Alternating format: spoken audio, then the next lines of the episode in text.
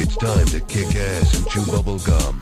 Yes, we, we would like to, um, to have a meet room with a towel.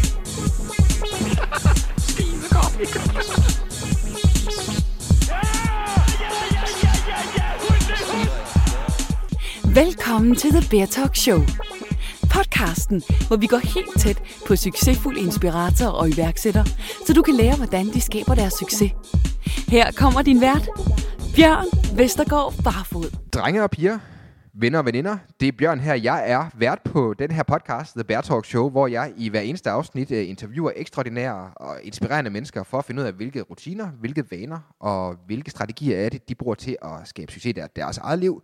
Ultimativt set, så dig, der sidder og lytter med, har mulighed for at implementere nogle af de samme strategier, og derigennem forhåbentlig være med til at skabe en, en lignende eller tilsvarende succes i dit eget liv. Det her, det er aller, aller sidste afsnit af The Bear Talk Show sæson 1. Ej, jeg skal lige drille dig lidt, fordi at øh, vi, skal, vi kommer selvfølgelig ikke til at stoppe det her øh, rigtig, rigtig fede koncept, men øh, jeg kommer til at lukke ned for podcasten her øh, i slutningen af, af det her år, og så starter vi igen efter nytår, altså i 2019 kommer vi i, tilbage i endnu stærkere holdopstilling, end vi har haft indtil nu. Hvis du godt kan lide det her koncept med Bear Talk, hvor at, øh, jeg finder ekstraordinære mennesker og interviewer, så har du virkelig, virkelig noget i vente i sæson 2. Så jeg har et rigtig fedt line-up, der, der, står, der står klar, og med fede interviews med dem. Jeg har opgraderet på lydsiden, og generelt set uh, for at udvikle, udvikle lidt på konceptet osv. Så, videre. så det bliver bare en endnu stærkere podcast, der kommer tilbage i sæson 2. Vi skal dog afslutte sæson 1 først, og uh, det gør vi med lidt af et brag. Jeg har glædet mig voldsomt meget til at dele den her rigtig, rigtig fine snak med dig, fordi at det er øh, en af mine øh, personlige favoritter, der kommer til at være gæst i den her episode af The Bear Talk Show. Det drejer sig nemlig om ingen ringer end Morten Resen. Det er kun lidt over et år siden, at Go Little fik sin aller... Morten Resen har jeg personligt øh, kæmpe, kæmpe stor respekt for. Det havde jeg allerede, da han øh, var øh, kendt øh, i det meste af landet som, som radiovært på DR, øh, efterfølgende som, som tv-vært på, på TV2.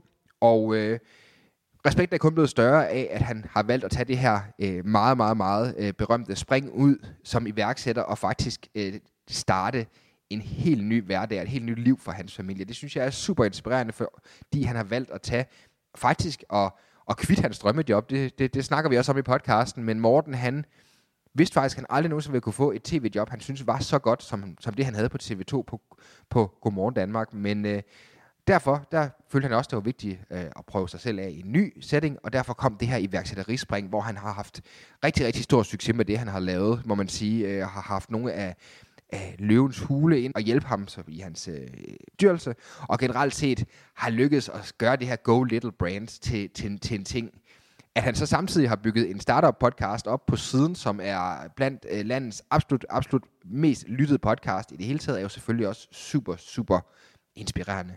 Så man kan sige, alt i alt, jeg havde, taget, jeg, havde, jeg havde taget Morten med, selvom han ikke var iværksætter, fordi jeg synes, han er super sej, jeg synes, han er super inspirerende, men iværksættervinklingen på det, gør det jo bare ekstra mere spændende at, at tage en snak med Morten i den her øh, episode af podcasten. Så man kan sige, at det vi snakker om i den her episode af podcasten, jamen det er jo egentlig øh, en god vej rundt om selvfølgelig Mortens øh, spring ind i iværksætteri, hvordan, hvilke øh, konsekvenser har det haft for ham selv på det personlige plan i forhold til hans familie, og hvad har han egentlig lært af den her rejse, han har været på nu her med, med, med Go Little i, i, i lang tid efterhånden.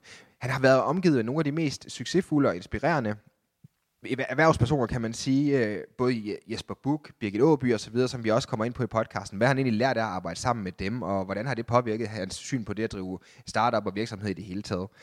Så man kan sige, at der er faktisk en hel masse øh, vinkler og dæk på selve iværksætteridelen, men vi kommer faktisk også til at snakke noget om Mortens historik. Øh, hvordan går man egentlig? Han, han er jo gået hen og blevet en person, der egentlig har været øh, kendt i mediebilledet i rigtig, rigtig mange år. Hvordan er den rejse startet? Øhm, hvad var det, der skete dengang, at han fik en djævelens masse hademails? Hvor, hvorfor gjorde han det? Og øh, i det hele taget, hvordan blev Morten Resen Morten Resen, hvis man kan sige det? Så som du kan høre, der er en, en del gode ting i vente i det her afsnit. Så hvis du kan lide den her podcast, generelt set, så synes jeg, du skal abonnere på det, så ved du, hvornår at, øh, sæson 2 den kommer. Og ellers, så øh, hvis du mangler overblikket over alle episoderne af den her podcast, jeg har jo interviewet rigtig, rigtig mange mennesker efterhånden, det her det er jo afsnit 27, jeg har med Morten, så øh, gå ind og download den binge-guiden ind på bærtalk.dk, der kan du få et fuldt overblik over alle afsnit, til sidst, så hvis du kender nogen, der kunne have glæde af at høre de her podcasts, så vil jeg da være super taknemmelig, hvis du øh, vil dele det med dem, øh, dele det med dit netværk generelt. Det er et Conamore-projekt, jeg gør det her, fordi at øh, jeg super gerne vil være med til at så sprede alle de her øh, god inspiration og de her successtrategier, så folk kan få mere glæde og mere lykke. Så det øh, er min ambition med det, og det er også derfor, jeg har interviewet Morten og alle de andre dygtige mennesker, jeg har med i podcasten. Jeg vil ikke sige så meget mere andet end rigtig, rigtig hjertelig velkommen til podcasten. Nu vil jeg kaste over til snakken mellem Morten og jeg, og så håber jeg, at du får en masse ud af at lytte med. Under alle omstændigheder, så skal du i hvert fald have rigtig, rigtig god fornøjelse med The Bear Talk Show. Hej Morten, og rigtig hjertelig velkommen til The Bear Talk Show, øh, podcasten, hvor jeg jo finder de mest inspirerende mennesker, og det ved jeg godt, du måske har det lidt svært ved at sige, men øh, det siger jeg nu alligevel, for at finde ud af, hvad det er, der skaber succes, og hvad det er, det I gør for at skabe succes i dit liv. Tak. Jeg har glædet mig vanvittigt meget til den her optagelse, så øh, skal vi ikke bare springe ud i det? Jo, og øh, i lige måde, og tak fordi du ville komme øh, ned i køkkenet i kælderen. Det vil jeg gerne. Det, det var en dejlig invitation at få, Morten. Hvad hedder det? Øhm, egentlig er jeg også meget imponeret over, at du tager tid i, lige præcis i dag til at snakke med mig. Jeg, jeg hører, der sker lidt, uh, lidt godt uh, rundt om hjørnet. Ja, altså hvad hedder det? øh, Jamen det er fordi, jeg har det sådan lidt med, øh, jeg synes jo, man så vidt muligt skal forsøge at holde sine aftaler, og vi havde jo en aftale. Ja. Øh, Den har vi haft kalenderen i utrolig mange måneder efterhånden, tror jeg, eller i hvert fald lang tid. Ja. Men så skete der det i går, at øh, det var egentlig en lykkelig ting, at den app, som jo i virkeligheden var grundideen til den virksomhed, jeg er i gang med at bygge op, mm. øh, den var blevet færdig og var sendt til review hos Apple, og vi var sådan lidt, puh, det kan der jo både gå dage og uger med, men øh, lige pludselig i går, så blev den godkendt, og det betød, at vi var sådan lidt, okay, sjarte mand, hvad så? Så nu har vi besluttet for at release i morgen. Øh, og det vil sige, at i dag er der virkelig meget, der skal ordnes, fordi at vi sådan set overhovedet ikke er klar til at release den, vi ved ikke, hvordan vi skal release den, men det finder vi ud af i løbet af dagen, tænker jeg. Øhm, så, øh, så det er også derfor, at jeg sådan, lige inden vi skulle i gang her, øh, lige havde øh, et par mails, jeg lige skulle øh, svare på, og en kollega, lige skulle sætte i gang med noget andet, og nu er vi blevet en halv time forsinket, det beklager jeg, men, øh, men det er sådan lidt en af de, de, de gode, travle, sjove dage. Det, øh, det er vel også dem, som, øh, som man lever for som iværksætter, tænker jeg. Altså, jeg har jo ikke, jeg synes jeg jo ikke, jeg har været øh, i gang så længe, så jeg kan sige, at åh, det er de her dage, man lever for, fordi jeg ikke har haft så mange af dem, men, men det er sjovt, når de kommer, øh, vil jeg sige. Eller det er i hvert fald sjovt, når den kommer, fordi det er den jo så nu. Ikke? Øhm, men, øh, men, men der er noget i forhold til det der med, når der lige pludselig sker noget sådan uventet eller pludseligt, eller noget, man ligesom skal reagere på nu og her. Det er jo det er mega fedt. Ja, ah, det kunne jeg forestille mig. Jeg kunne faktisk forestille mig, at vi kommer til at snakke lidt mere om, øh, om, øh, om Go Little senere og så videre. Jeg vil prøve at tage et skridt tilbage, Morten, til at starte ud med her. Øh, ikke et spørgsmål, jeg normalt stiller øh, ved gæsterne i mit podcast, men jeg er simpelthen så nysgerrig, at jeg nødt til at høre svaret på det her spørgsmål. Øh, jeg har hørt dig flere gange referere til øh, det interview, du lavede med George Michael i 2011, som næsten sådan en form for milestone i dit liv, eller hvad kan man sige, sådan virkelig sådan peaking point, eller hvad man nu, du ved, alt andet lige jeg har aldrig mødt et så ekstraordinært menneske som, øh, som George Michael. Øh, hvad er det, altså hvad er det, der er så, hvad kan man sige, hvad, hvad gjorde det ved dig? Øh, Hmm, ja, hvad gjorde det ved mig? Øh, jeg tror, det, det der var med den oplevelse, var, at han er jo, eller var, nu er han jo desværre død, men altså var jo notorisk kendt for at være ret pressesky af alle mulige årsager. Jeg tror ikke, han har haft sådan en særlig nem øh, tilværelse med pressen. Øh, så han, han gav ikke særlig mange interviews, øh, og han gav ikke særlig mange tv-interviews. Øh, jeg er faktisk i tvivl om, jeg tror faktisk ikke, han har givet et dansk tv-interview før. Jeg har i hvert fald ikke stødt på det. Øhm, og lige pludselig af en eller anden årsag, så fik jeg lov til at tage til London og interviewe ham. Og det var sådan lidt, okay, uha mand. øhm, og så, øh, så er det altid sådan noget med, at når du skal interviewe sådan nogle store stjerner, så vil et eller andet internationalt pladselskab gerne have ligesom, tilsendt nogle spørgsmål på forhånd. Og det vil jeg meget nødigt, fordi mm. så bliver det sådan et øh, pladeselskabsstyret interview, som bliver virkelig kedeligt for alle mulige andre at høre på.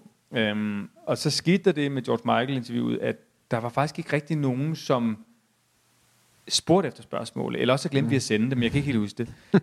Men de fik dem i hvert fald aldrig. Øhm, så jeg tænkte bare, okay, nu forbereder jeg det interview, jeg i virkeligheden gerne vil lave med ham. Og man har jo sådan noget kvarter 20 minutter, så man har jo ikke særlig længe, men jeg havde ham alene, hvilket man normalt ikke har. Tit så har du ham måske, hvis du er skrivende journalist, så har du ham måske sammen med nogle andre, øh, og så kan du få lov til at spille, stille to og et halvt spørgsmål. Men jeg havde ham sådan kvarter 20 minutter, tror jeg, alene. Øhm, altså nu, nu, nu forbereder jeg det interview, jeg gerne vil, som i virkeligheden mere handler om ham som menneske, frem for den der turné, han skulle på, som var sådan en symfonisk tur med et stort symfoniorkester, som var derfor, man fik lov at interviewe ham. Øhm, som handlede om alt fra, om han egentlig var lykkelig i den tilværelse, han havde, øhm, og du ved, alle sådan nogle ting, sådan mere sådan personlige ting. Ja.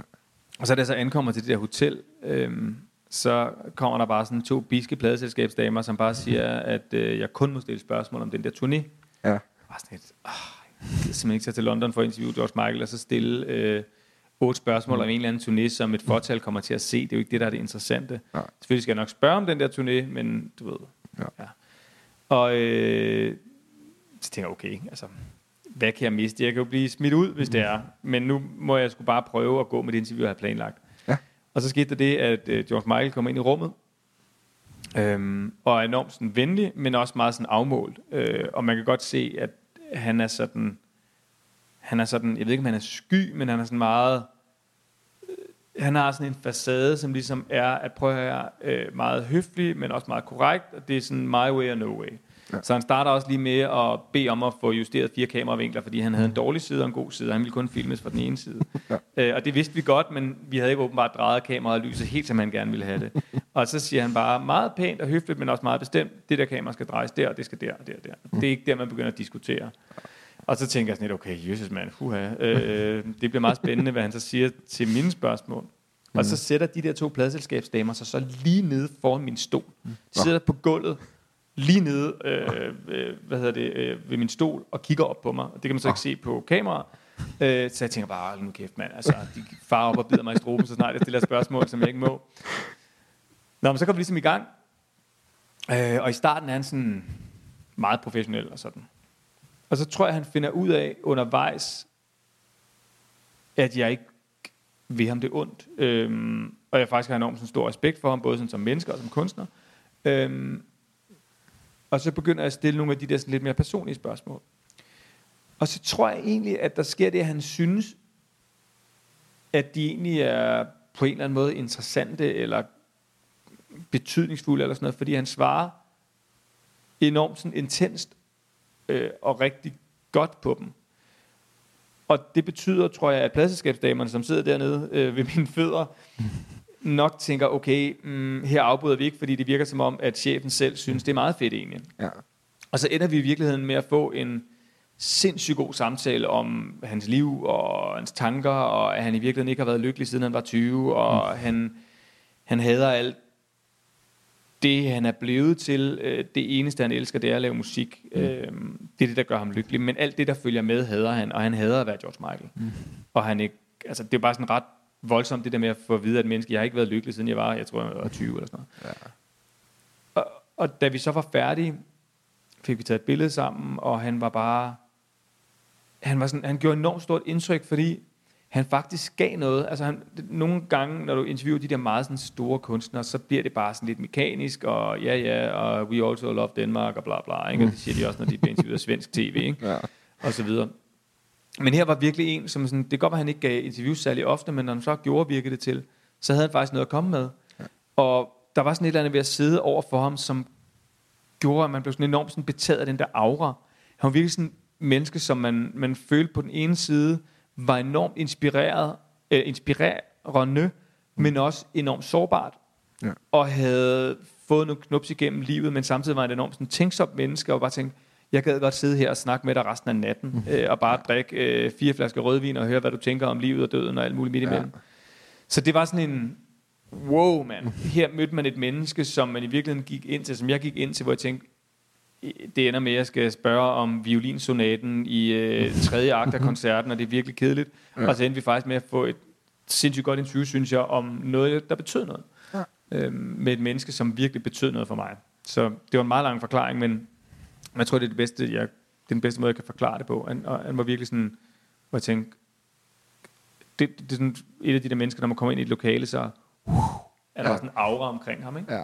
Så, så det, det tror jeg, det. og jeg har jo interviewet øh, tidligere alle mulige stjerner. Ja. Øhm, altså, One Direction og Mariah Carey og Brian Adams og du ved, alle mulige Ja. Så, og det er ikke fordi, at jeg hverken negligerer det, eller siger, om bare endnu en til samling, men der var bare noget ved ham, som var særligt. Ja. Er der noget, som kan man sige, det lyder som et ekstraordinært øjeblik i det hele taget, og, og wow, for en, en vild oplevelse må det have været.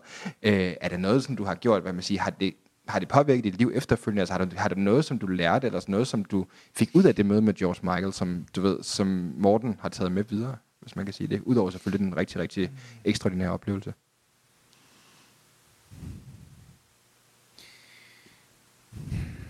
Jeg tror måske det der med, at når man stiller op til noget, så gør det ordentligt. Altså det virker som om, at han var sådan meget, okay, nu, nu laver jeg interviews, men hvis jeg skal gøre det, så skal jeg også gøre det ordentligt. Ja. Altså skal ligesom også, der er ikke nogen grund til bare at sidde og fyre standardsvar af, fordi der er ikke nogen, der får noget ud af. Nej. Øh, så, så det virker som om, man er sådan en, nu gør jeg det, og det gør jeg, fordi nu har jeg noget, mm. som jeg kan fortælle, eller noget, som jeg ikke synes, jeg har trampet rundt i de sidste 48 år.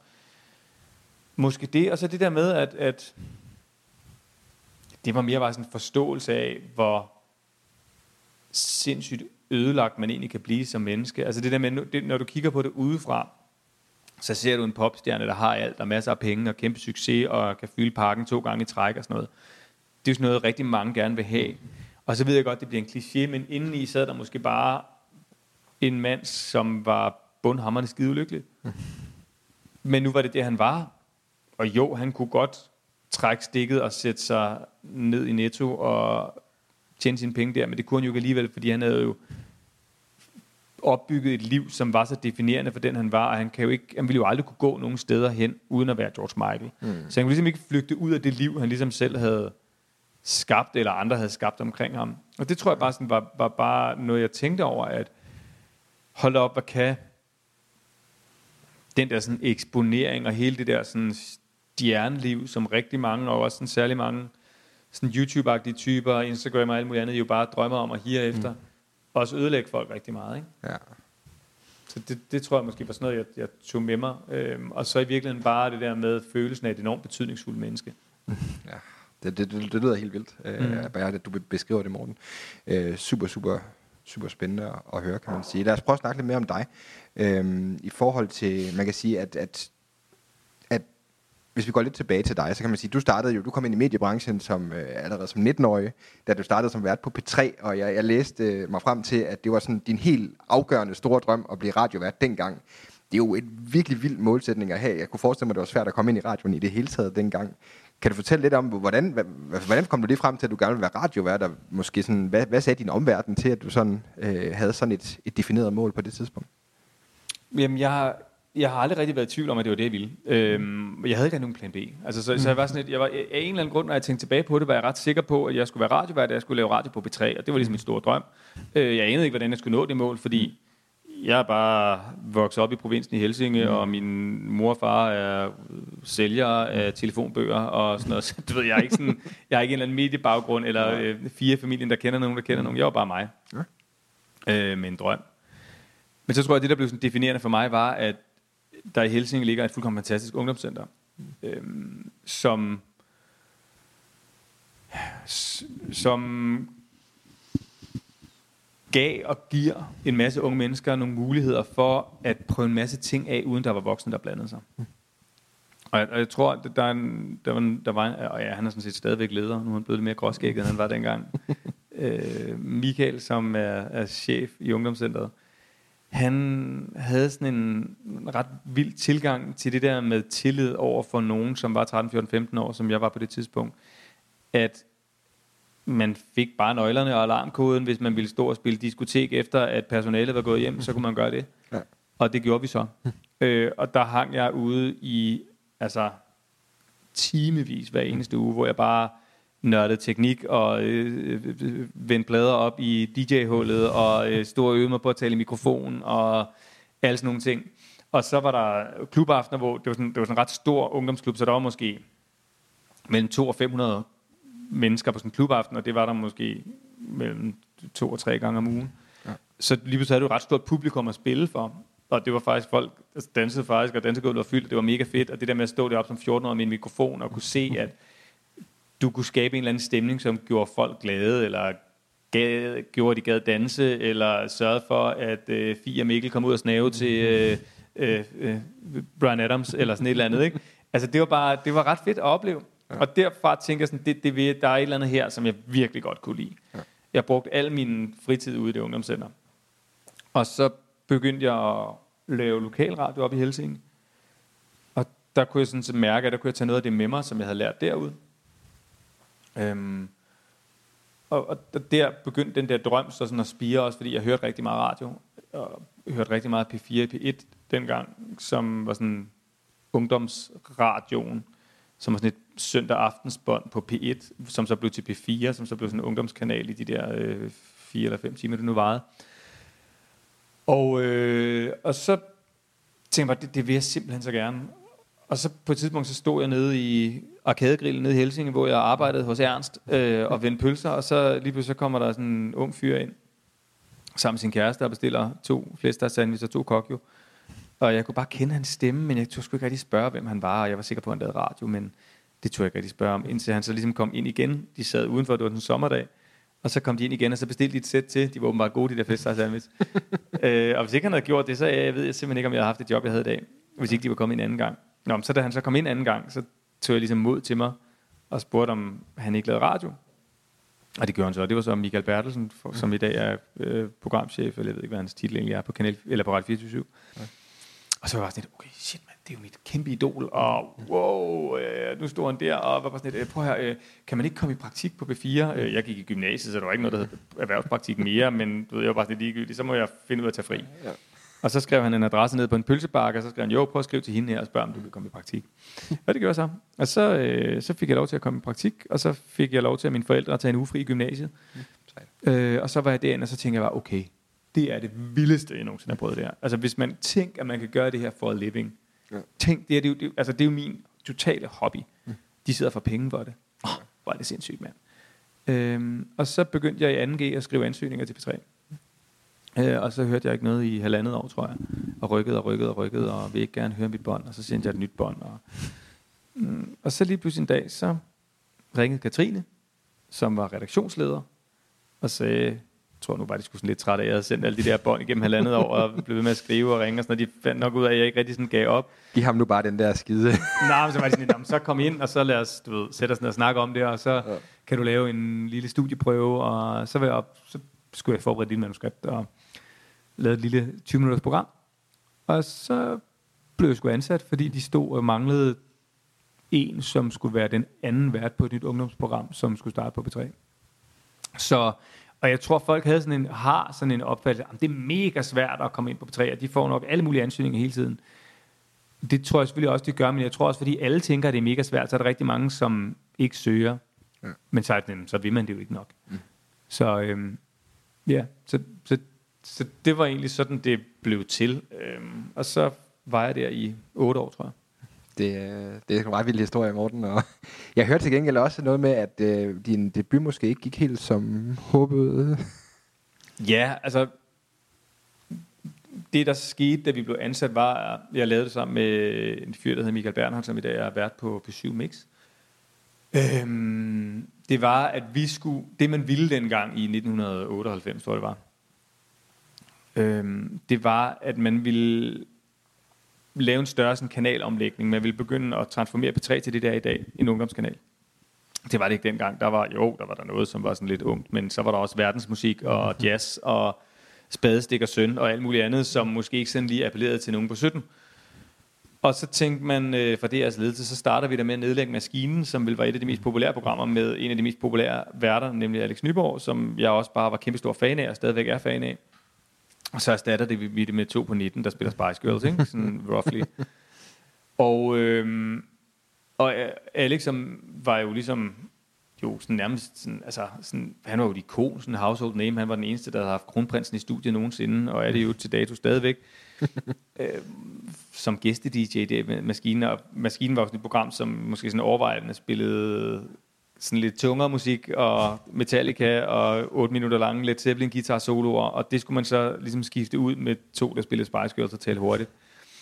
Og det, der var bare ikke nogen, altså P3 og DR var bare et mega utjekket sted dengang. Jeg tror, jeg tror der er sket noget siden, men Der var ingen, som i ingen, der tog os af, sig, tog sig af os, og man kan sige, er der nogen, der skal det? Ja, man har jo et vist ansvar, synes jeg, når man ligesom hiver, i hvert fald i mit tilfælde, en 19-årig ind fra gaden, som aldrig nogensinde har lavet national radio før. Det, der sker den første dag, vi går ind ad døren, der går vores chef ud, fordi han skulle på barsel. øh, og så var der ligesom ikke nogen, der vidste, hvad der så skulle ske med os. Så det var sådan helt ned på det plan, at vi måtte ud på gangene og finde et skrivebord og finde ud af, hvor søren skal vi egentlig sidde, fordi det var ikke nogen, der vidste. Øhm, og så var det sådan et, vi vidste, vi havde en dato, hvor vi skulle starte med at sende, men der var ikke rigtig nogen, der interesserede sig for, øh, at vi puttede noget i det der program, så det var sådan lidt mere, når vi satte sig på, der kommer vel et eller andet der kl. 13.03, når vi starter den 5. oktober, eller hvornår det var. Øhm, øh, og så gik vi bare i luften, og der var ligesom ikke nogen, der hverken...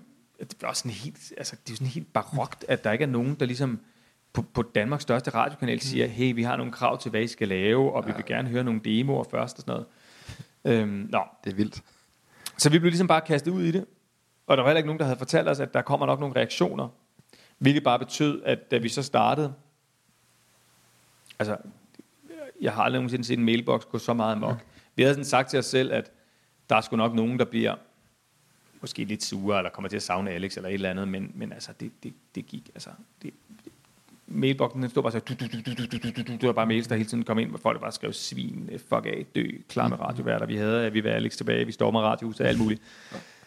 Øhm, og det var ret vildt, det der med at opleve, at gå fra at stå midt i at udleve sit livs drøm, til lige pludselig at være forvandlet til at stå midt i sit livs største mareridt. Altså det, det der med at, at stå som 19-årig, jeg tror faktisk, jeg var blevet 20, blandt andet, da jeg var 19, så tror jeg, jeg blev 20, da vi startede med at sende. Øh, men, men i hvert fald være så ung, og lige pludselig, altså på et splitsekund, få øh, altså så meget had i hovedet på en gang. Du, du var sådan, du var helt, altså det, det var så voldsomt. Øh, og det fortsatte bare, altså det fortsatte øh, uge efter uge, måned efter måned, hver gang vi kom ind om morgenen og åbnede vores mailbox. Så lå der bare sådan en vrede mails fra folk, der synes, vi var nogle idioter. Øhm, og, og, og jeg, besluttede mig, jeg havde faktisk besluttet mig for efter tre måneder, at jeg ville sige op. Øhm, mm. Fordi det, var, det, det, der var min største drøm, og gjorde mig i virkeligheden bundhammerende skide ulykkelig. Mm. Øh, og, og, men det lærte mig også en rigtig, det lærte mig rigtig mange ting om, hvorfor, eller hvordan, som jeg har taget videre med i livet, og i forhold til, hvordan man behandler andre mennesker, i forhold til det der med ikke at, at sige noget om andre, hvis ikke man kan sige det, mens vedkommende er til stede i lokalet, og sådan noget, fordi jeg ligesom prøvede på egen krop, hvor sindssygt ondt det gør. Ja. Det der med, at der lige pludselig er nogen, der mener noget om en, og man er anonym og sådan noget. Og så begyndte jeg sådan at prøve, så, så tog jeg ligesom tyren, tyrene ved hornene på et tidspunkt, som faktisk var sådan lidt, lidt, lidt et vendepunkt, hvor jeg begyndte at skrive tilbage til folk. Mm. Øh, men hvor jeg prøvede at gøre det sådan rimelig pænt og ordentligt, til, så du ved, hvis der var en, der skrev, øh, hej, du ved, kæmpe lort, jeg synes, du skal dø, eller sådan et eller andet, så måtte jeg jo skrive tilbage, øh, kære anonyme, jeg er ked af, du synes, jeg skal dø, men du ved, et eller andet. øhm, og så var det bare meget sjovt at opleve, at så, så skrev stort set alle tilbage, og alle skrev tilbage, undskyld. Det må fandme undskyld, sådan noget med, ah, men vi vidste ikke lige læse jeres egne mail, så har jeg skrevet det der? Og, øh, ja, det har du. øhm, og du ved, sådan, lige pludselig fandt man ud af, at, at, at det, som folk skrev, var ikke nødvendigvis det, de mente, og, og det var sådan lidt ligesom, jeg tror, det var sådan en forskud på det der, der sker nu på Facebook blandt andet, at når man sidder bag en skærm, så er det ligesom om, at så har man carte blanche til alt, og så tænker man ikke, der sidder et menneskeligt modtager i den anden ende. Ja. Så når man skriver på Inger Støjbergs væg, eller Pia Kjærsgaard, eller sådan noget, så må man gerne skrive, kæmpe lorte, fede svin, kælling, og bare sådan, du kan godt være uenig med dem, men der sidder jo faktisk også et menneske den, i den anden ende og tager imod.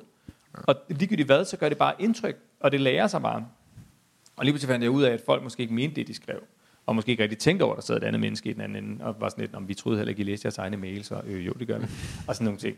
Så det lærte mig enormt meget om, det gav mig noget robusthed, øhm, men det lærte mig også rigtig meget om, hvordan man ja, forsøger at håndtere den del af, af det job, jeg havde, og hvordan man behandler andre mennesker, og synes jeg, hvordan man ikke behandler dem. Ja. Og det synes jeg egentlig, og det har jeg faktisk snakket med nogle af de andre gæster øh, i podcasten om også. Jeg synes faktisk, også hvis man siger, altså, fordi det må være frygtelig hårdt at så sidde på den anden side af det, specielt når man er i gang med at udleve sin drøm. Mm. Øh, men egentlig synes jeg også bare, jeg har kunnet se i den tid øh, på nettet og så videre, jeg synes tonen er blevet hårdere, jeg synes folk er, er, er værre ved hinanden. Øh, det er en meget kedelig tendens. Øh, altså, jeg synes, jeg er meget glad for, at du øh, går stiller, stiller dig forrest, og så ligesom gør, kan man sige, noget for at, at, at opfordre folk til ikke at gøre det. Jamen, det, øh, det er jo virkelig også, altså det, det der bare viser sig tit, det der jo er i virkeligheden er det mest afvæbnende over for folk, der er hissige, det er jo i virkeligheden at være lige modsat, ikke? Ja. Øh, så hver gang der er en, der skriver et eller andet til mig i dag, og jeg, svarer, jeg har sådan et princip om, at jeg svarer på alle mails og beskeder, jeg får.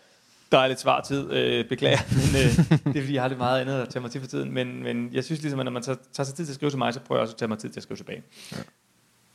Og tit er jo også, eller ikke tit, men der er, altså, folk skriver ofte sådan noget pænt, men nogle gange er der også nogen, der synes, jeg er en idiot og sådan noget, hvilket er totalt fair. Men, men, men så virker det egentlig rigtig godt, at bare ligesom sige, jamen, hey, altså prøv at det er totalt fair, du må gerne synes, jeg er en idiot og sådan noget, men så ligesom på en eller anden måde indlede en dialog, fordi så finder man ud af, om hey, jeg er måske ikke lige sådan ment, og så skilles man som måske uenig om et eller andet, men, sted, men som gode venner, eller hvad man skal sige. Og så har man jo opnået rigtig meget. Frem for hvis jeg gik den modsatte vej, og så bare sagde, at du er også en idiot, og så er vi begge to idioter, og så, lige så, så kom der bare en kæmpe konflikt ud af det. Øhm, så, så, så jo, tonen er der blevet hårdere, men det er jo også fordi, at hvis en reagerer på en bestemt måde, og modreaktionen så er på samme måde bare lidt grovere, ja. så har du bare en situation, der eskalerer. Ja. Hvor man måske, mods, man måske skulle gøre det modsatte og sige, hey, hvis der er en, der reagerer på en særlig måde, som man synes er uhensigtsmæssig eller grænseoverskridende eller sådan noget, så bare reagere på den modsatte måde. Ja. Fordi det, det, det, er bare rigtig svært at gå i rette mod. Ikke? Ja. Det er super, super enig, må man sige. Så fra P3, morgen gik det jo videre til, øh, til TV2 og Godmorgen Danmark. Mm. Øh, jeg tror, det som øh, alle os, der har, har set, kan man sige, Godmorgen Danmark og så videre, og har set man sige, dig i din værtsrolle, øh, noget af det, som har været kendetegn, synes jeg i hvert fald personligt for dig, er, at du har altid været enormt god til at lave gode interviews med mange forskellige mennesker, der er i, i den her setting. Øhm, har du egentlig nogen sådan specifik øh, strategi, eller nogen måde, du sådan, øh, hvad man siger, approacher for de her, har, skaber rammerne for det der gode interview, som jeg synes, du er, er et af dine kendetegn? tak. øh, ja og nej. Altså, øhm, ja, derhen af, at jeg forsøger at behandle alle gæster ens. Det er ikke ens betydende med, at jeg synes, at alle indslag er lige interessante, men når vi nu har besluttet, at et eller andet skal i programmet, i det her tilfælde Godmorgen Danmark, så kan jeg godt synes, at nå, det er måske ikke lige så interessant, at X er der, som Y er der. Men i og med, at jeg har været på programmet, og jeg inviterer jo så i virkeligheden i overført betydning folk ind i en sofa for at høre deres historie, jamen, så bliver jeg nødt til at tage X lige så alvorligt som Y. Så det vil sige, at hvis der sidder en eller anden, som øh, har vundet en pokal med sin hund ved siden af statsministeren, jamen, så har jeg jo sådan set inviteret begge to i sofaen. Jeg er godt klar, at der er en stor redaktion bagved, men for de her mennesker er det jo mig, der ligesom har inviteret dem ind og sagt, nu vil jeg gerne høre din historie så har jeg jo pinedød bare betragtet vedkommende med hunden lige så vigtigt som vedkommende med statsministeren. Det er to forskellige interviews, ja. men for mig de 10 minutter, det foregår, er de de vigtigste. Og det skal de være. Ja. Og, og jeg tror, det handler om det der med at prøve at, at tage alle mennesker alvorligt. Og hvis det er, at de er i studiet, hvis det er, de kommer ind og skal interviews, så skal det også gøres ordentligt. Så kan jeg ikke sidde og lade skinne igennem, og jeg virkelig synes, det er mega uinteressant. Så bliver jeg nødt til på en eller anden måde at prøve at involvere mig i det, og være godt forberedt, og de skal føle, at jeg tager dem alvorligt. Ja. Øhm, og så, så, så, så, så tror jeg virkelig bare, at det handler om, at jeg har altid gjort sådan rimelig meget ud af, at det ved jeg ikke, om man kan gøre noget ud af, fordi det er ikke noget, man jo kan gøre. Men jeg kan ikke rigtig være så mange andre end mig selv. Mm. Så jeg tror det der med, at den du møder her i dag, skulle gerne være nogenlunde den samme, som du møder i fjernsynet, dengang jeg lavede det. Altså det skal ikke være sådan så, at hvis du møder mig på gaden, så vil du sige, hold da kæft, jeg var fuldkommen anderledes i forhold til, jeg kunne slet ikke kende personen, eller øh, hvis du synes, jeg var en idiot i fjernsynet, skulle du helst ikke synes, jeg var mega sød i virkeligheden, og omvendt, hvis du synes, jeg øh, var okay i fjernsynet, skulle du ikke synes, jeg var en kæmpe idiot i virkeligheden, fordi det skulle gerne være sådan, at det man får, og det man fik, var nogenlunde det, som er. Så det vil sige, at jeg forsøger bare, og, hvilket jeg synes, at man, det er jo bare sådan en almen menneskelig ting, det er, at man skal jo, dem man taler med, det er ligegyldigt, om man sidder ved siden af dem i en sofa i Godmorgen Danmark, eller sidder ved siden af dem til et bryllup, eller hvad det måtte være. Du bliver nødt til at involvere dig nogenlunde i de mennesker, du beskæftiger dig med og omgiver dig med, og tage dem alvorligt. Ja. Øhm, og det, det, det, jeg ved ikke, om det er nogen forklaring eller noget trick eller noget som helst andet, fordi det synes jeg jo bare er en ganske almindelig menneskelig skill, at man bør. Det tænker jeg, alle mennesker vil gøre Ja. og bør, ikke? Ja. Øhm, og så er det så det der med at prøve at få det, altså, så er der så sådan noget teknik i, hvis man skal ned i det tekniske, det er jo så sådan noget med det der med, hvordan får man det så til at se altså, hvad skal man sige, øh, øh, let ud, eller uhøjtidligt ud, når det er en fjernsynssætning. Fordi du, der, er- der er så meget, der er planlagt, og lys, og du kan kigge i det rigtige kamera, der det tager ned i dit øre, og øh, gæsten er nervøs, alt muligt, og det skal du så prøve at få se til at se mega afslappet ud. Så, så mit, min setting har altid været, at jeg skulle ligesom forsøge at være på en måde, som jeg ville være, hvis jeg sad ved morgenbordet hjemme hos dem, som kiggede med. Øhm, Så det var sådan den setting, jeg prøvede at sætte mig selv i. Jamen, hvordan ville jeg være, hvis jeg sad hjemme ved dit morgenbord og lavede det her interview? Men så ville det være en, sådan en, en forhåbentlig nysgerrig snak, fordi du lige pludselig fortalte mig, at du laver en podcast, det synes jeg er mega interessant, og så ville jeg begynde derfra. Og det ville jeg gøre, hvis jeg sad ved morgenbordet og spiste cornflakes, og det ville jeg også gøre, hvis jeg sad i Godmorgen Danmark og lavede det. Ja. Kan super, super godt lide det der med lige præcis det der med at respektere alle mennesker lige. Øh, og, og det tror jeg måske også, det er en af grundene til, at folk godt kan relatere til dig. Det er jo også fordi, at når man møder dig nu, som man gør her, som, øh, er du den samme person, som man har oplevet i, i, i tv, kan man sige. Og det er den der autenticitet, det tror jeg faktisk godt, folk kan, på en eller anden måde kan, kan fornemme, Mm. om folk er autentiske eller ej. Det er super, super spændende, Morten. Øhm, man kan sige, at du er, gik jo fra, du var jo ni års tid øh, på øh, Godmorgen Danmark, Mm. øh, og før det har du været øh, mange år på P3 også, så man kan sige, at, at du er jo ikke en, der skifter job ofte. Det kan man ikke sige. Det har du så til gengæld gjort her for, for ikke så længe siden til gengæld. Øhm, hvordan med det? Hvordan har det? Fortæl lidt om det. Øh, Du, øh, du fik mod på iværksætteri. Hvordan har det været, og, og hvad kan man sige, hvordan har den følelse, hvordan har følelsen været, altså tage de her sikre, de her sikre og for mange meget øh, velansete jobs, og så øh, kaste dem øh, væk, og så hoppe i gang med at lave sit eget? Mm.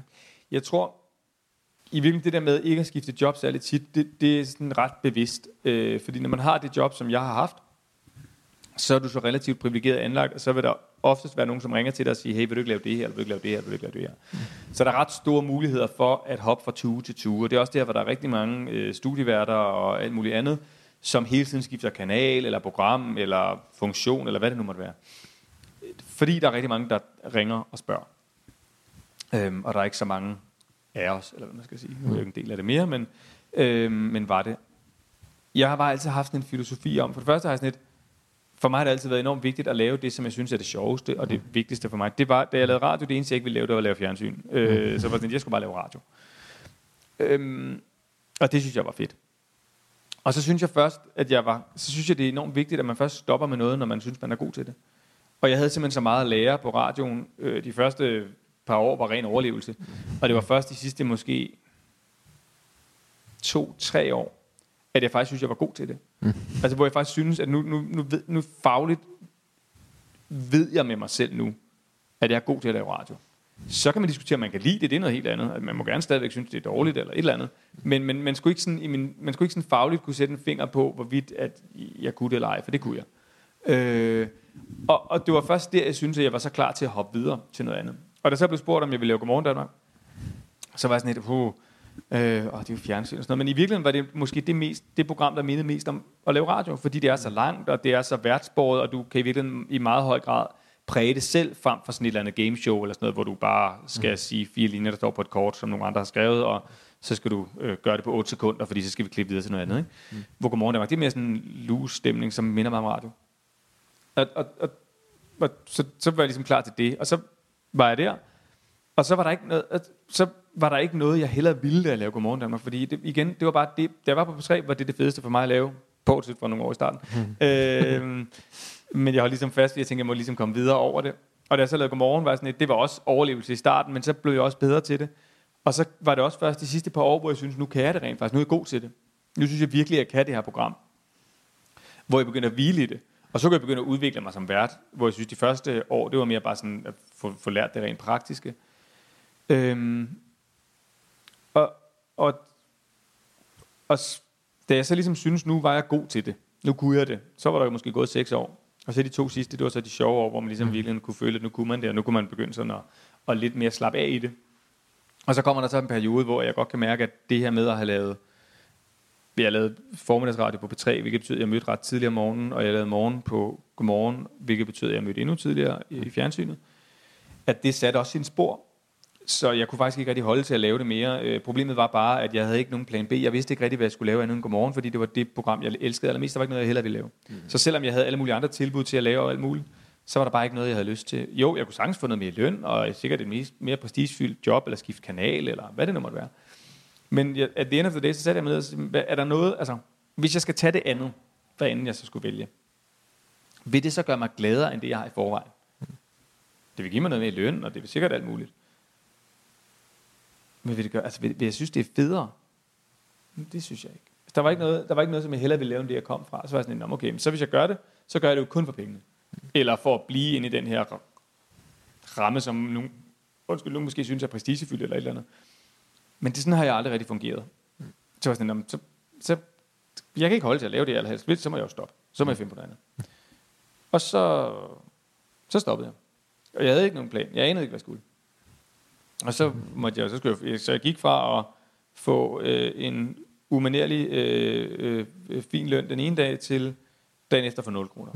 øhm, så, så jeg hævede en del af min pensionsordning, og vi betalte huslånet ud, og vores biler, og ja, så måtte jeg jo ligesom finde ud af, hvad sådan jeg skulle så. Øhm, og så endte jeg med sådan lidt af omveje at begynde at opbygge min egen virksomhed, der så skal udvikle apps til børnefamilier, og flyttede i kælder. øh, og nu er det så det, som er det fedeste i hele verden, også det hårdeste, og alt muligt andet, og, og mest udfordrende og lærerige, alt muligt andet, jeg nogensinde har prøvet, men,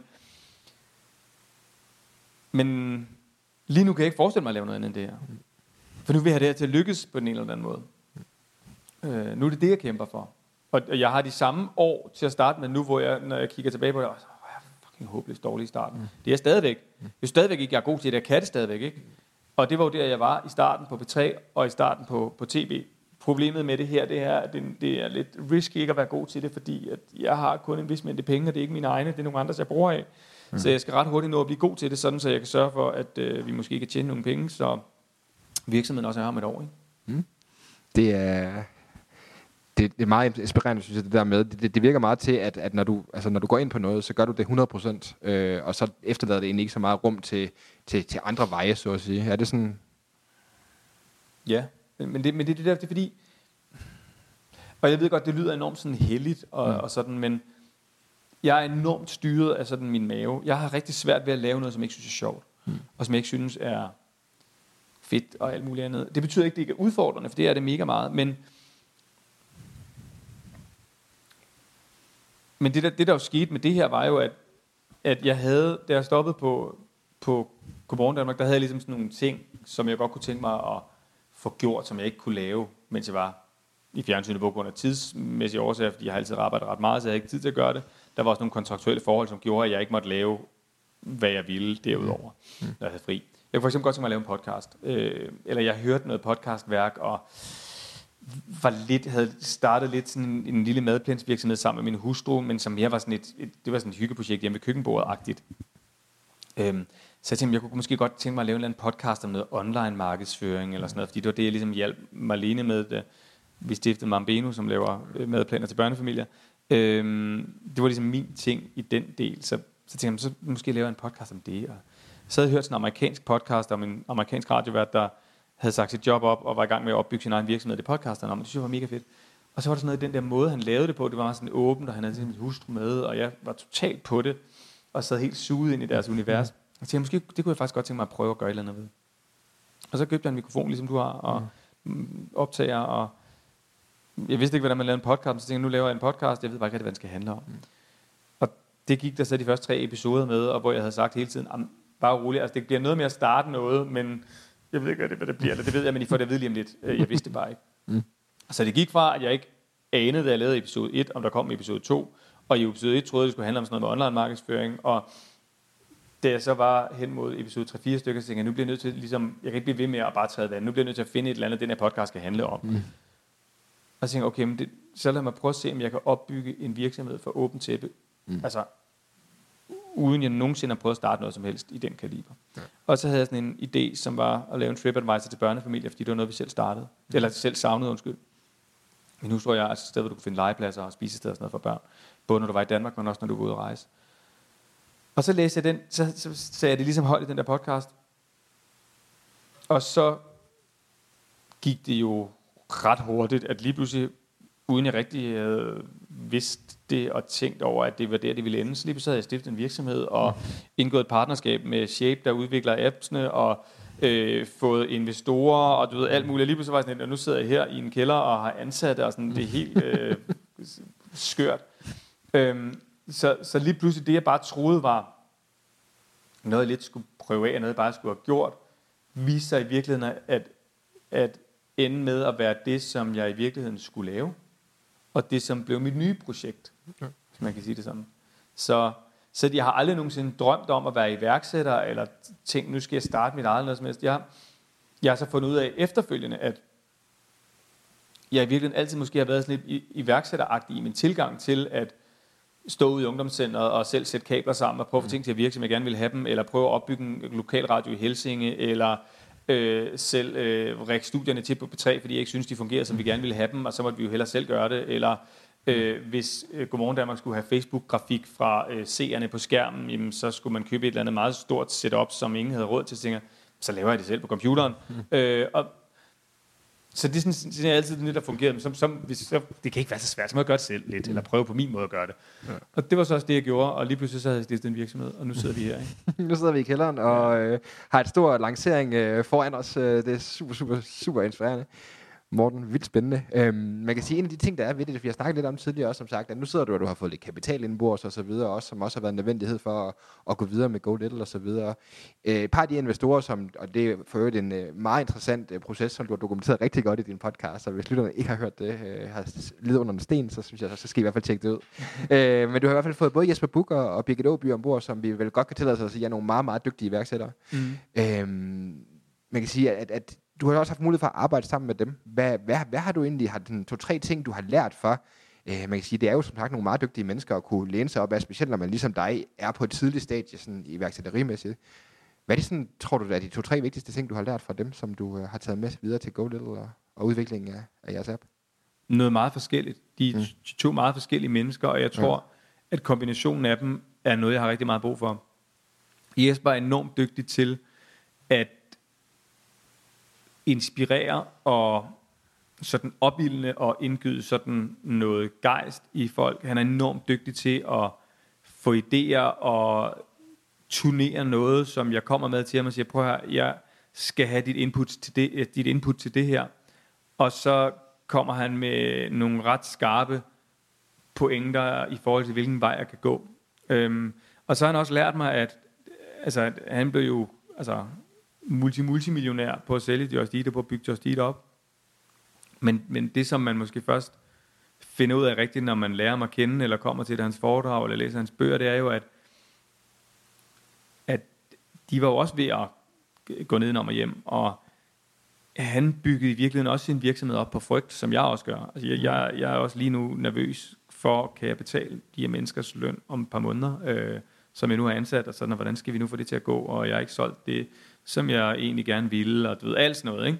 Øhm, men det, den havde han også, øh, og det var bare ret, det var ret betryggende at vide, at, at en mand, som virker så selvsikker, og du ved, bare kigge af sig, vi skal bare ud af alt muligt, bare sådan et, i virkeligheden gjorde det, fordi han var bange, og han havde en frygt i maven for, at ting ville gå galt, og nu kom Murphy, øh, og så, øh, ja, og så endte vi med panden mod muren. Det, det, det, det har sgu egentlig været ret fedt at finde ud af. Det, som Birgit har lært mig, hun har lært mig, at man godt kan opbygge en virksomhed, og samtidig have en familie, og have et liv, og i virkeligheden måske gøre det på en anden måde, og måske for mig en bedre måde, end hvis jeg arbejdede 150 timer i døgnet. Jeg arbejder sindssygt meget, jeg arbejder mm. også for meget. Mm. Men Birgit har også ligesom banket ind i hovedet på mig, at det er ikke bare okay, du skal gå hjem og spise aftensmad med din familie. Du skal gå hjem og kramme din hustru og kysse dine børn og alt det der. Øhm, fordi ellers så har vi det jo ikke på sigt. Mm. Og det, det er en ret fed erkendelse at få kombineret med Jespers sådan kigger jeg sagt i attitude. Så han har den der, prøv nu skal vi bare ud, kom så mand, ud selv, og kom så ud at være en blodhund og sådan noget. Og Birgit der så samtidig også siger, ja, men husk også at være et menneske. Ja. Øhm, og, og den kombination er ret fantastisk. Hvis det giver mening. Det synes jeg, det gør. Det synes jeg, det gør. Det, det, det, er, meget, det er meget interessant også, som man kan sige, en af baggrundene for, jeg faktisk også har startet den her podcast, også fordi jeg synes, det der narrativ fik, fik for meget taletid, det der med, du ved, nu skal vi arbejde, arbejde, arbejde mm. hele tiden, og det var faktisk også derfor, det var meget befriende for mig. Jeg, jeg interviewede på et tidspunkt Jakob Jøng, som vi begge to også kender, øh, og han sagde også det samme, det der med, for ham, han ville ikke føle sig som succes øh, som iværksætter, hvis det var hans familie, den led på den måde. Mm. Og det, det befriende, synes jeg, der begynder at komme det andet perspektiv, men man faktisk godt kan opbygge en virksomhed. Selvfølgelig skal man arbejde meget, fordi mm. man, man har hånden på kogepladen hele tiden men i lige så høj grad også, at, at, at, at man kan godt have et liv ved siden af det, kan man sige. Så det ja. synes jeg giver super god mening. Morten, øh, hvis det nu var sådan, at man kan sige, at, at du startede skal man sige, den her proces tilbage i 15, øh, slutningen af 15, hvis jeg husker korrekt. Ja, hvad, hvad var det? 16? Ja, det, altså jeg tror, jeg, ej, jeg tror, det var vel reelt set i slutningen af, det var i begyndelsen af 16, tror jeg. Okay. Jeg tror, jeg, jeg mindes, at jeg var inde og banke på døren hos mine chefer i sådan noget oktober-november 15 og sige op. Ja. Og så gik jeg på overlov i februar 16 og sagde reelt op i februar 17. Ja. Så. Og man kan sige, at, at, at nu kan man sige, nu sidder du her, nu sidder vi her en, øh, en, en nogle år senere, og hvis vi nu ville være så heldige, at vi havde en tidsmaskine, mm-hmm. det har vi ikke, men øh, du har i hvert fald muligheden for at hoppe tilbage øh, til Morten, der skal i gang nu med det, som du ikke vidste ville blive en iværksætterrejse, men i høj grad er blevet det, mm. øh, og give ham to-tre gode råd med på vejen til at få et sjovere og bedre mere smooth ride, så at sige, i, med din virksomhed. Hvilke råd vil du så give ham, Morten? Jeg er glad for, at du siger råd, fordi jeg er lidt nogle gange sådan irriteret over det. Nej, irriteret, så er ligeglad med, men, men, men jo, nogle gange, når, når, den klassiske, sådan, det klassiske spørgsmål det er altid det med, hvad vil du så have gjort anderledes? Hvad vil du lave om? Ja. Det nemme vil være at sige, at jeg vil lave en masse ting om. Men alle de fejl, jeg har begået, og dem har jeg vidderligt begået mange af i løbet af de sidste år, to år, de har også gjort mig til den, jeg er i dag. Ligesom alle de fejl, jeg lavede på P3, gjorde mig til en god vært til sidst. Ligesom alle de fejl, jeg lavede på Godmorgen Danmark, gjorde, at jeg rent faktisk lærte, hvordan man så lavede fjernsyn. For hvis jeg ikke havde mødt dem, hvis jeg ikke havde lavet de der fejl, jamen så ville jeg jo i virkeligheden ikke være færdigudviklet, eller hvad man skal sige, færdigbagt. Mm. Øh, og det tror jeg er det samme med det her. Øh, jeg har lavet mega mange fejl, og der er masser af ting, jeg, hvis jeg skal gøre det igen på et tidspunkt, vil gøre anderledes. Men jeg tror også, det har været rigtig godt for mig at lave de fejl, fordi det gør nu, at jeg har en viden øhm, og noget erfaring, som jeg ellers ikke ville have haft. Så, men jeg tror, hvis jeg skulle give mig selv et godt råd, eller give nogle andre et godt råd, øh, eller ting, jeg vil tage med mig selv, hvis jeg på et tidspunkt skal videre øh, og opbygge noget andet. Så skal jeg lige måske også meget. Øh, det kan jeg slet ikke overskue nu. Lige nu er jeg jo, det er jo bare... Det, så det, er ikke, fordi det skal jeg, nok lykkes med Go Little, men... ja, ja, men du ved, rolig. Ja, det er også øh, slap af. Australia og ja, øh, hygge mig med her. Nej, så, så vil det være først og fremmest at finde en at gøre det med. Altså finde en at bygge det op sammen med.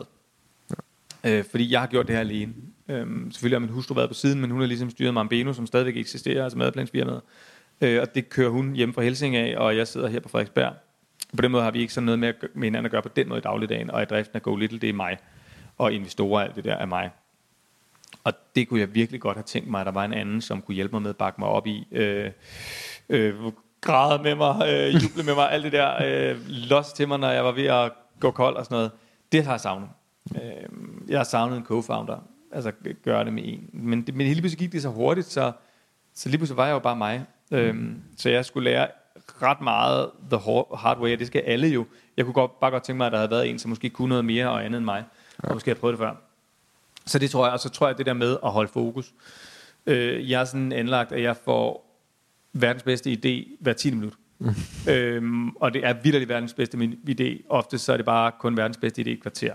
Øhm, så jeg er enormt nem at, at, at begejstre og lade mig rive med af ting. Og det betyder også nogle gange, at jeg får sat nogle skibe i søen, som er sat i søen af noget begejstring. Og hvor jeg godt kan mærke nu, at jeg godt ved, gå lige rundt om dig selv i fire dage. Mm. Vent lige med at gøre noget, til du rigtig mærker efter, om det fungerer det her. Ikke? Mm. Fordi så har man det rigtige svar. Fordi det er lidt ligesom det der med, hvis du bliver stormende forelsket på et mm. knips, ikke? Øhm, så ser du også kun alt det gode. Men når så hverdagen melder sig, så begynder du også at se alt det andet. Øhm, og, og det er jo også derfor, at de der sådan, forelskelser, i hvert fald for mig, at de altid lagt sig lidt igen, fordi det kunne næsten kun gå ned og bakke derfra, ikke? fordi ja, ja. det peakede jo til at starte med, men hvad så med, med alle de andre år, der fulgte efter. Øh, og det er lidt det samme med det her, det der med, at, at rolig, når du får det der slag i maven, er en god idé. Mm. Hvis der også er slag i maven om en uge, så har det noget. Ikke? Ja. Men hvis du om en uge tænker, eller fire dage, eller bare en time senere tænker, ah, okay, der er jo også det her, det her, det, det galt med den idé. Så, så skal du nok ikke sætte den i søen.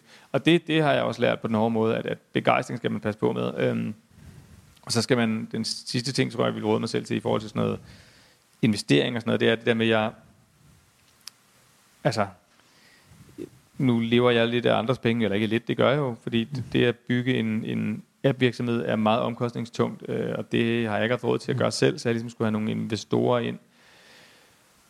Og det game skal man godt nok vende sig til, det med at skulle leve af andres penge, og skulle bruge dem, og forsøge ikke at fejle, øh, så de mister dem og alt det der. Øh, det, det, det, det, det skal man virkelig have respekt for, det har jeg haft kæmpe stor respekt for, men jeg er også blevet en lille smule mere hårdhudet omkring det, og har måske lidt mere sagt til mig selv her på det sidste, men altså, de, de må vide, hvad de går ind til. Mm. Altså, de, de, jeg kan ikke andet end at være ærlig og gøre det så godt, som jeg overhovedet kan. Og de skal vidderligt vide, og det ved de også godt. Jeg gør alt, hvad jeg overhovedet kan. Ja. Jeg er ikke nødvendigvis verdens bedste iværksætter, det er jeg ikke. Men, men jeg kan kun gøre det på min måde og gøre det bedste, jeg kan. Så kan jeg ikke gøre mere. Mm. Det kan gå galt, men så var det en kalkuleret risiko. Ja. De, de satsede deres penge og sagde, prøv her, vi satser på, at vi får 10 gange så mange igen. Mm.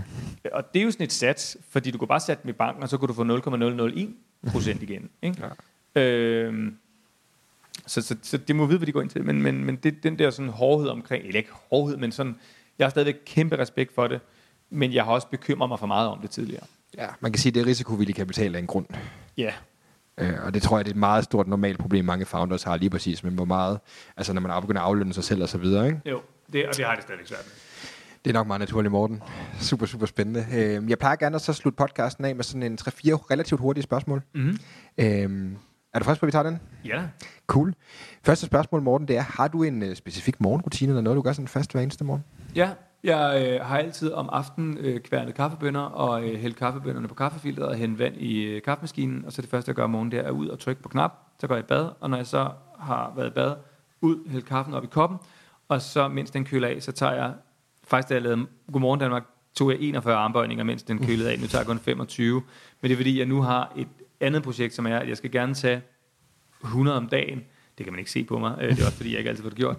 Men så sidder jeg ligesom 25 om morgenen, og så tre andre sæt i løbet af dagen. Gerne når kaffemaskinen brygger herude. Ikke? Ja. Så jeg har taget min første 25 herude ved kaffemaskinen i morgen. Eller i morges. Øhm, så det er sådan mit... Øh, det er et af mine morgenritualer. Og så skal jeg jo ind og kysse mine børn og min hustru farvel og sådan noget. Ikke? Som klassisk. Ja, ja, ja.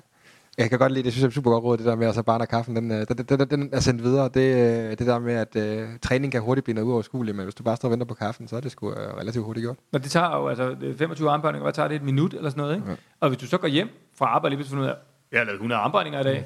What, man? Det er jo bare været, mens jeg ventede på kaffen. Ja, Så det, det virker egentlig fint for mig. genialt. øhm, hvis, du har, øh, hvis du skulle pege på en bog, øh, som du oftest anbefaler andre, eller, eller måske ligefrem giver andre til gave, øh, er der sådan en specifik bog, du vil, du vil nævne, Morten?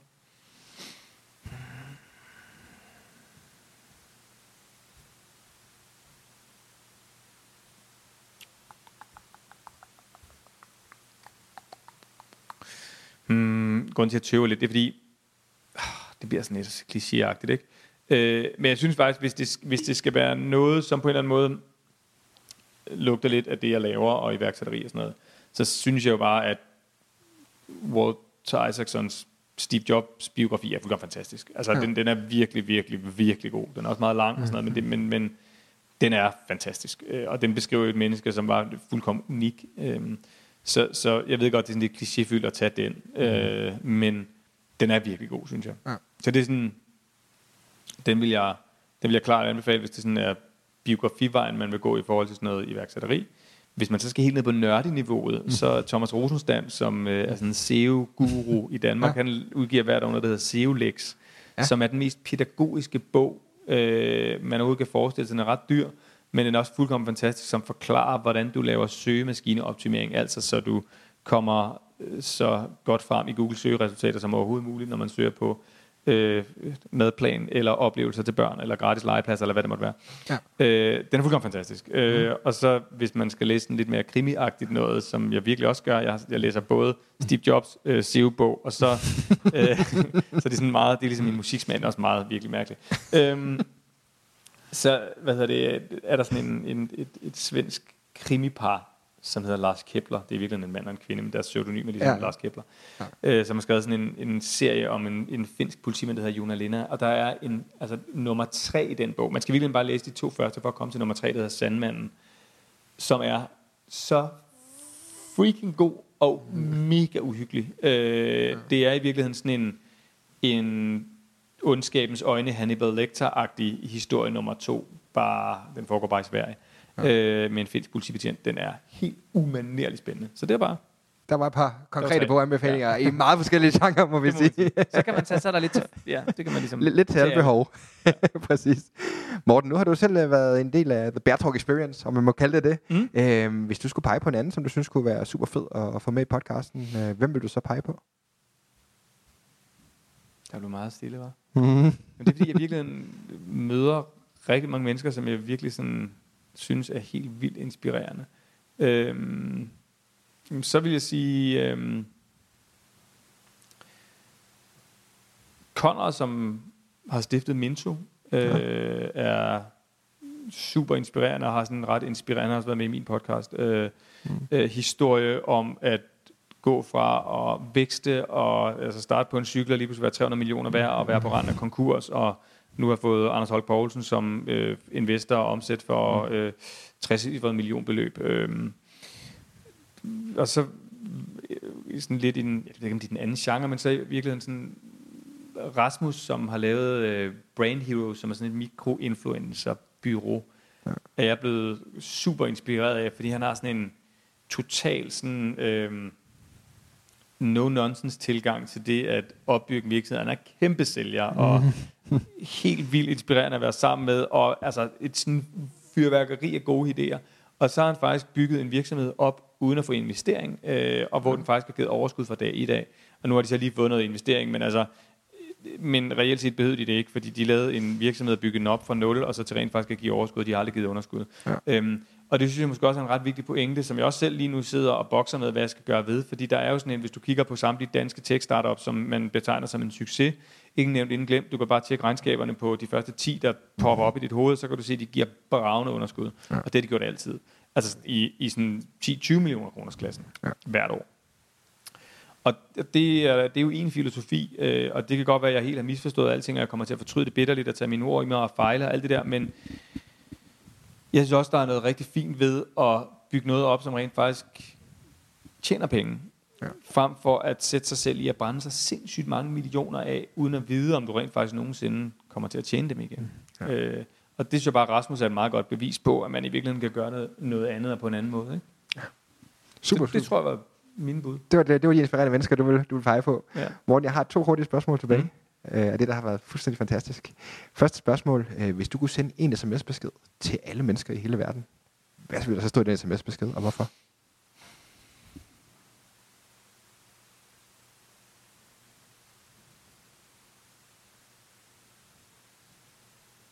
Hmm. Åh, oh, jeg er virkelig dårlig til punchlines, fordi det var fedt der, hvis man ligesom havde sådan, du ved, den der fede, øh, sådan lidt Pete Hein-agtige øh, punchline, man lige kunne fyre af, ikke? Ja.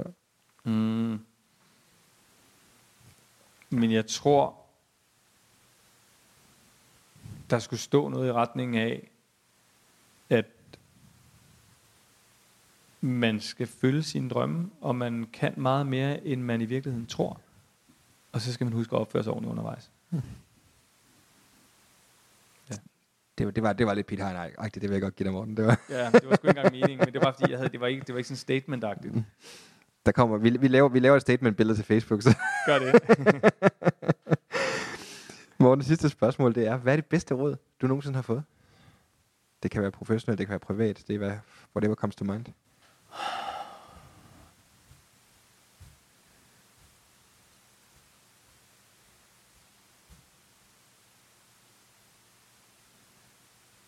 Hmm. Hvad fanden er det bedste ord, jeg har fået?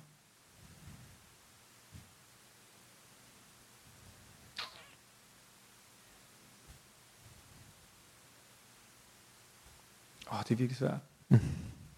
øhm.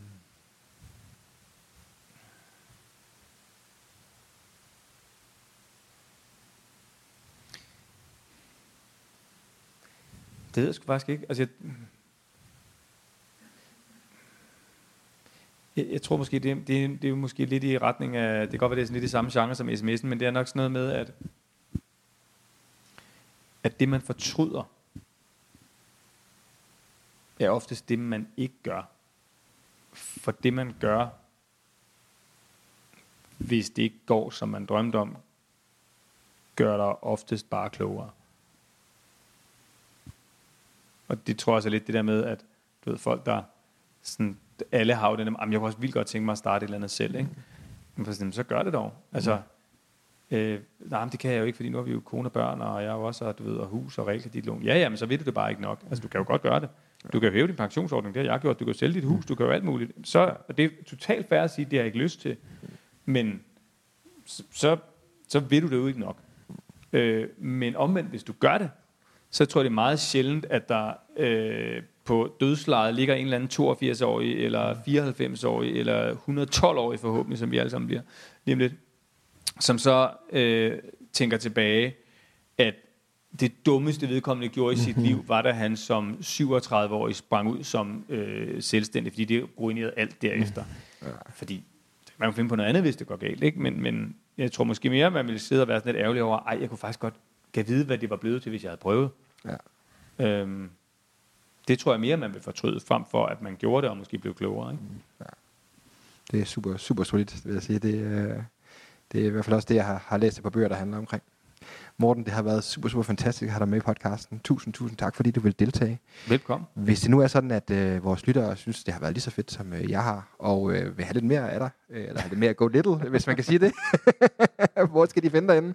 Sociale medier eller andet? Ja, ja, de er bare, ja, hvad hedder det, altså podcasten, øh, den jeg laver om Go Little, den kan man finde i, i hvor end man nu øh, øh, henter sin podcast. Den er gratis, så det kan man jo bare søge på mit navn, så finder man den. Øh, og ellers så øh, golittle.dk, eller øh, find mig på LinkedIn eller Facebook, og man skriver bare, øh, jeg svarer på alt, øh, men der går altså lige, der kan godt være lidt svartid. Så det må man lige, man må væbne sig med tålmodighed, man skal nok få et svar. Så bare fyr lys. Fantastisk, Morten. Og jeg glæder mig til lanceringen af, af den, den, den store milestone i når i morgen. Men øh, Gør jeg også. indtil da, så øh, tusind tak, fordi du vil deltage. I lige måde, og øh, tak for tiden. Ja, det er Bjørn her igen. Endnu en gang. Tak fordi du lyttede med. Jeg håber, du fik noget ud af det. Jeg håber, du fandt det værdifuldt at høre Mortens erfaringer og kan finde nogle ting, du kan implementere i din egen liv og din egen forretning. Jeg synes selv, at Morten han er super ekstraordinær, super inspirerende og har været rigtig, rigtig glad for at have med på podcasten. Det, der sker herfra, det er, som, øh, som jeg sagde i introen, at nu øh, går vi på, nu går vi i sommerferie, kan man ikke kalde det, men nu lukker vi i hvert fald ned for, øh, for The Bear Talk Show for en, øh, en stund for at få opgraderet på indholdssiden, opgraderet på lydsiden, og generelt set bare komme meget, meget stærkere tilbage i det nye år med en sæson 2, der kommer til at sparke røv. Ja, jeg sagde faktisk røv. Så øh, den øh, bliver helt fantastisk, og den glæder jeg mig rigtig, rigtig meget til at dele med jer. Jeg har allerede nogle vildt, vildt dygtige mennesker i, i spil til, øh, til den her sæson, og øh, det kommer kun til at blive stærkere i den nye sæson, øh, hvor blandt andet at vi starter ud med Martin Thorborg, som øh, de fleste efterhånden kender for iværksætteri. Så hvis du synes, det er fedt, så synes jeg, du skal abonnere på min podcast. Øh, øh, så får du, så får du direkte besked, når der kommer nye afsnit. Og ellers kommer det til at øh, køre igennem vinteren her, eller efteråret, kommer det til at køre nogle reruns med nogle af de bedste momenter, bedste episoder, mest lærerige ting i, podcasten, kommer til at genudsende lidt. Så for at holde dig ind i loopet, og sørge for, at du også får din personlige udvikling, og for at du får de tips og den inspiration, du nogle gange skal bruge. Så, men ellers så starter sæson 2, som sagt, i det nye år, og øh, der håber jeg virkelig, du har lyst til at lytte med. Så indtil vi snakkes ved igen, så må du have det fantastisk. Held og lykke med forretning, held og lykke med livet. Og øh, vi ses igen i 2019 med en rigtig, rigtig, rigtig stærk version af The Bear Talk Show. Vi snakkes ved. Ha' det godt. Hej.